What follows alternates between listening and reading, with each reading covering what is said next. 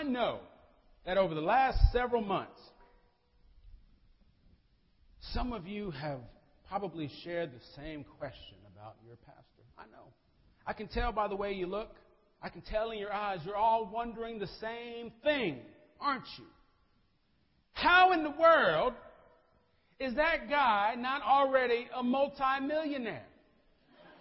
How in the world did that guy not make it into the NBA, making millions of dollars playing basketball? I can tell that's what you're all thinking. And to sort of curb your curiosity, I'm going to answer that question for you today. I never made it to the NBA, at least one reason why. There's probably a whole lot of other reasons, right? Less one reason is because of one particular thing that I did. You see, growing up, loved playing basketball as a kid, loved being outside or in the gym. But as I played more, as much as I tried, as much as I gave it the 110%, as much as I gave it everything I had, all that kind of stuff, as much as I practiced and I practiced, there was one thing I couldn't do. I could never, ever get that ball to go through that net every time I wanted to. You see, in my mind, I thought as soon as you put a shot up, every shot has to go through. When I watched TV, I didn't see people missing shots on sports at night. You saw all the ones that went in. So in my young mind, I was no good at basketball because I couldn't make every shot. Y'all with me? And since I couldn't make every shot, there was no way I was ever going to be any good at that. And so I gave up that dream and started watching football and professional wrestling, if you remember that sermon a few months ago. It's another story. Now, I know what you might be thinking as well, John, that's, that's, that's the way a child thinks. You know, children think like that. Children put those things in their mind. And, and you're right, and I recognize that. But here's what I also know, and what I also realize is that children learn things. Children think things. That as they get older, they continue to think. And so, while maybe you never had dreams of being in the NBA, I bet there's a lot of us in the church who know what it feels like to feel like um, they're not good enough. Or, or they're not as good as somebody else.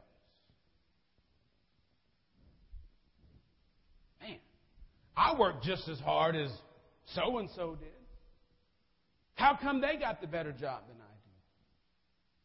I, I, I put everything I have. I pray. I go to church. I do all that stuff. How come they drive the nicer car than me?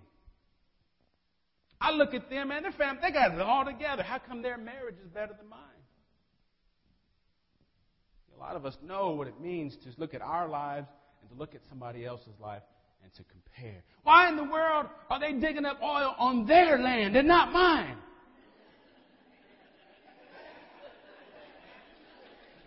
Got everybody's attention now, huh? Why in the world does my life not look like somebody else's? I think Jesus knew that about us. And so on his Sermon in the Mount that he gave us, after he taught us how to pray, he then went on to tell us that life is more than treasure. And that we would do well to get our eyes to realize that about life.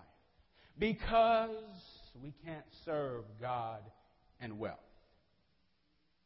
And it was only after Jesus said that that maybe perhaps he felt like we could, we could take in these next words.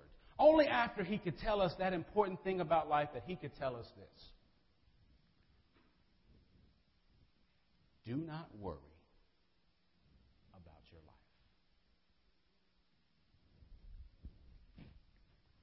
Now, again, I know you're looking at me thinking, that boy ain't never worried about where he was going to eat. and I'm going to assume that most of us never really worried about what we were going to eat or what we were going to wear. But Jesus wouldn't have said that if it didn't mean something for somebody. So maybe there's a little more Solomon's glory in our way of life today than there was way back then. But the point is, we all worry some stuff regarding life. And I just wish, I just wish there was some word that God would give to us about that. That's a joke, y'all. Because God does tell us something, right? God does tell us something very important as Jesus is teaching his disciples. He brings up Solomon, about Solomon's glory. And I don't know if you remember that story from First and Second Chronicles, but it talks about how much Solomon had and how much glory he had. So much so that the Queen of Sheba, ooh, Queen of Sheba came on her high horse to come see everything that Solomon had. And actually, she came to test him, if you remember the story. She came to see, well, is he everything that I've heard? And as he she came in to where Solomon was, she did see everything he had. And y'all, she was.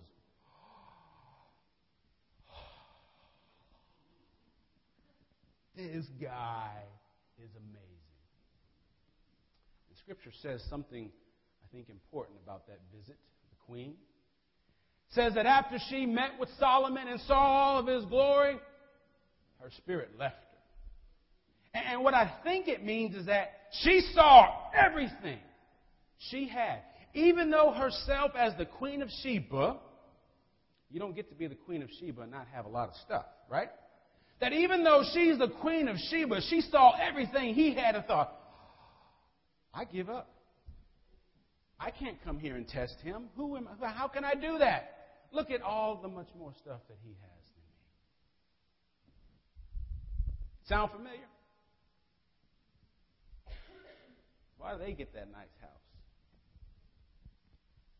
Why can't I be as happy as them? Why can't my kids do this? Why can't I go to places like that?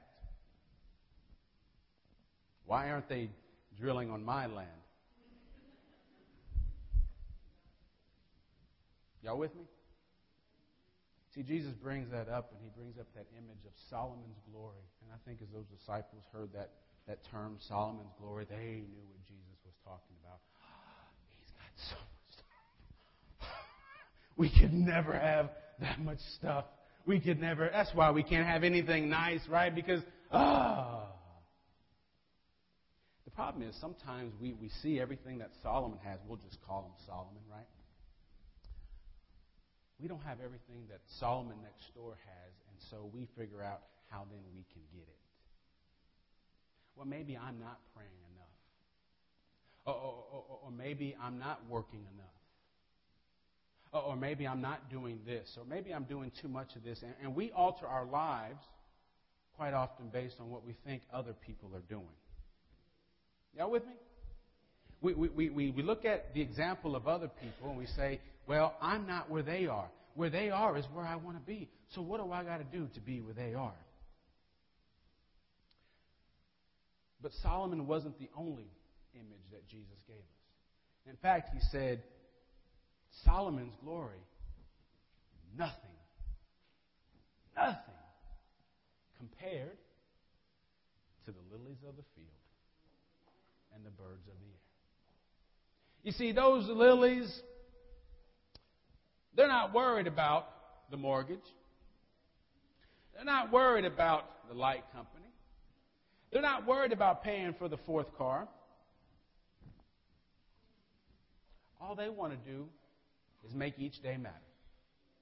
Those birds that fly through the air, yeah, they don't know what it's like to send the kids through college. God bless them. Because it can be hard. The only care that they have is to get through each day and make it mean something. Do each day, live each day the way God has called us to do. And there's something about that attitude that Jesus says is a whole lot better than going after Solomon's glory. There's something about something that happens to us when we say, you know what? I'm glad for Solomon. Good for him. Maybe he worked hard. Maybe he did all he could. But, but also know there's another part of Solomon's story that Jesus didn't bring up. Because uh, not all of Solomon's story is good. Sometimes we forget that, right? But there's something that happens when we say, Solomon, God bless you, man. I'm proud of you. Loan me $5 when you can. Hmm? Let's be friends. But your life is not my life. I've got to live this life that God has given to me. And I've got to understand that God has done so much for me that I don't have to worry about trying to have your life. The life that you have given me, God, is enough. It is enough. The life that God has given you, it is enough because it's a gift from God. Let's pray.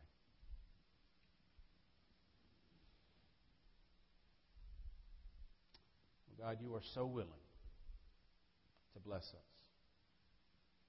We know that, God, because you have already blessed us.